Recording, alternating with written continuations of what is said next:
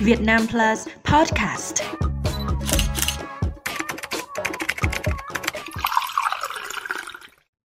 Chào mừng quý vị đến với bản tin 60 giây của Việt Nam Plus News.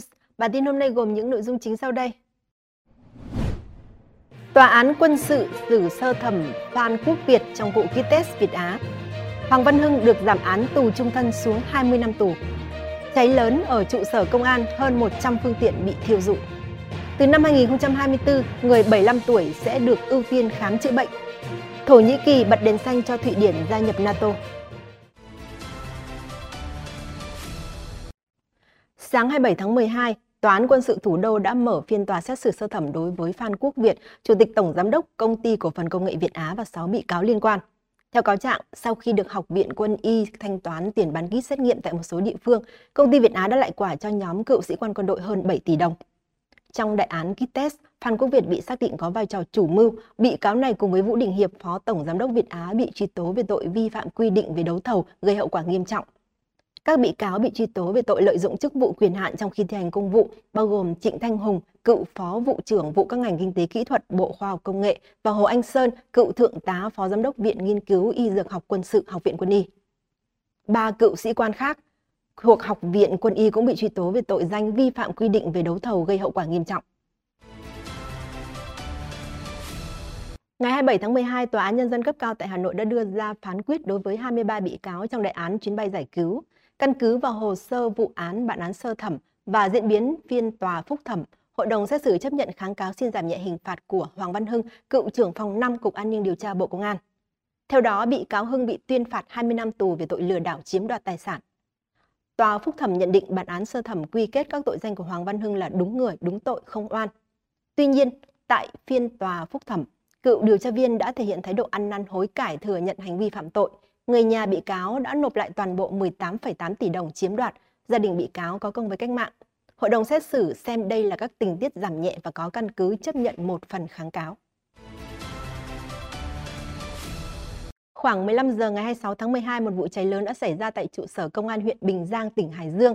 Theo thông tin ban đầu, ngọn lửa xuất phát từ khu vực để các phương tiện vi phạm mà cơ quan công an đang tạm giữ. Các chiến sĩ công an sau đó đã nhanh chóng phát hiện và cùng nhau dập lửa. Lực lượng phòng cháy chữa cháy đã được huy động để triển khai phương án khống chế vụ hỏa hoạn. Tuy nhiên do thời tiết hanh khô nên việc chữa cháy gặp nhiều khó khăn. Theo ghi nhận ban đầu, số phương tiện vi phạm bị thiêu dụi lên đến hơn 100 chiếc xe, hỏa hoạn không gây thiệt hại về người.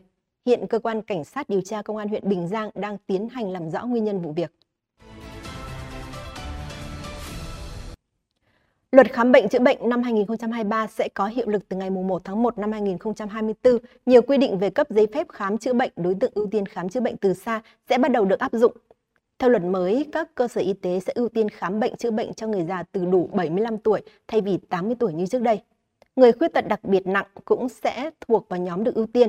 Luật cũng bổ sung quy định ưu tiên ngân sách nhà nước khám chữa bệnh cho người có công với cách mạng, người cao tuổi, trẻ em, người khuyết tật, người thuộc hộ nghèo, hộ cận nghèo đang sống ở biên giới hải đảo, vùng có điều kiện kinh tế xã hội khó khăn hoặc đặc biệt khó khăn, người bị các bệnh tâm thần, phong hoặc mắc các bệnh truyền nhiễm nhóm A, nhóm B.